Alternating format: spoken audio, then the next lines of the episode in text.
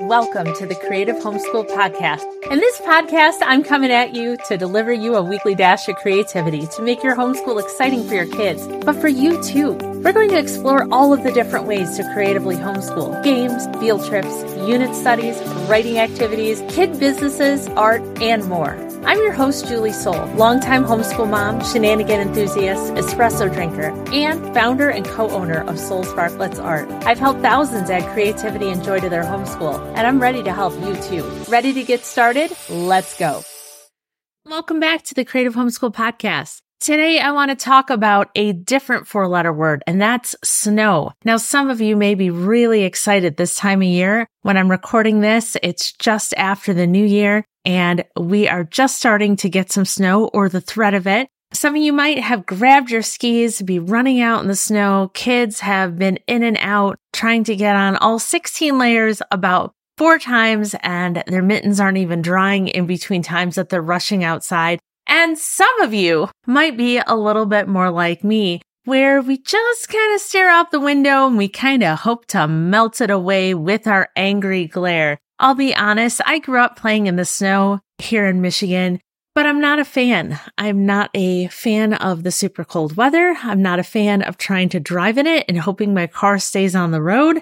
And so in the event that I don't want to pass that on to my kids, one of the things I wanted to think about were ideas to make a snow day more fun. Because let's face it, one of the ways that I actually do enjoy winter is by seeing my kids happy. And one of the ways that they can be happy is when they're playing in the snow.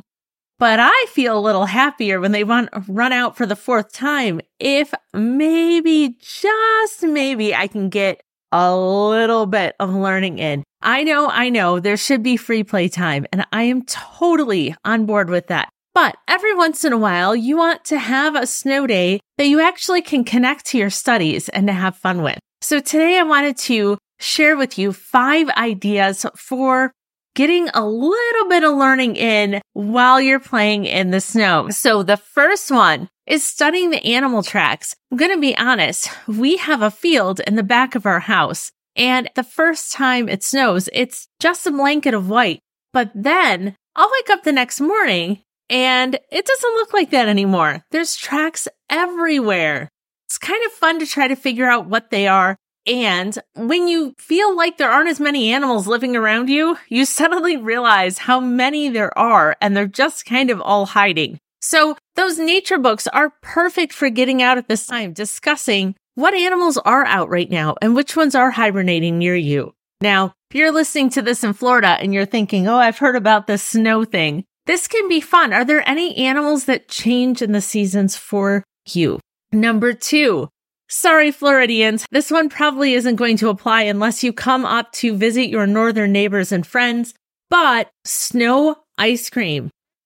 Not yet made snow ice cream, but I'm pretty sure just about every one of my friends has, so it's on my list to do. You need eight cups of snow. You need one cup of milk. For those of you who don't have dairy, I believe you can use oat and almond. You have half cup of sugar and one teaspoon of vanilla. Now, snow ice cream melts really, really fast. So you're going to want to make sure that you eat it. You can add any kind of flavoring on top of snow ice cream. I'm going to pause here. I hope it doesn't need to be said. Please make sure that you only try snow ice cream with fresh, clean, white snow. You know what I'm saying, everyone. Okay. Number three, I did this one with my kids when we were studying anatomy. We went down and we found a small sledding hill, and this was after that really fluffy snow. For anyone who doesn't live in the snow area, there are different kinds of snow. There's the wet, slushy type. There's like that packing snow. That's the stuff that you see snowmen. And every once in a while, you get really light, fluffy snow.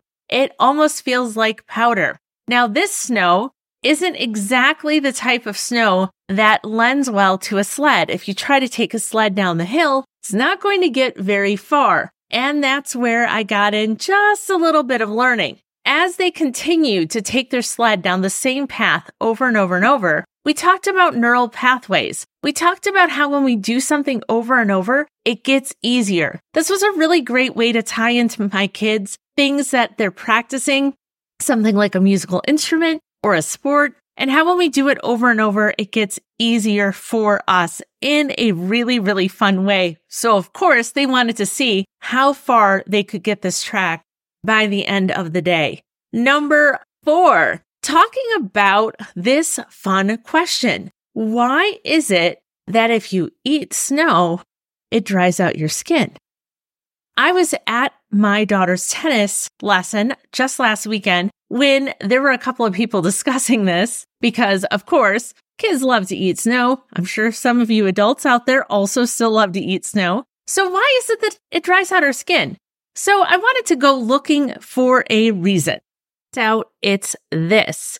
Our bodies are a little bit like a sponge. So in order for us to stay moist, gosh, I don't like that word, but in order for that to happen, for our skin to have that moisture in it, we need a certain degree of water. When we actually eat snow, our body has to burn energy in order to warm up that ice and that snow in our stomach. And to do that, it actually takes some of the water away from the sponge, which can dry out our skin. So it's a really fun conversation to have with your kids as far as you're eating water, basically, right? So why is it that it dries us out? So a little bit of chemistry in there. And number five, instead of creating a snowman or snow woman or snow dragon, have you ever tried creating a snow maze or labyrinth? Now, this can take a little bit of planning. You get paper out and draw what kind of maze you'd like to create in whatever area you have. It's a little bit easier because kids don't have to roll things. They don't have to push or lift heavy pieces of the snowman. They can just walk it and start to pack down the snow. But again, it's going to take some planning. So this is a great way to bring logic into having fun outside. And it's especially fun for all ages of kids. Eventually, you could even build up the walls of the maze and put some tunnels in there too. So you can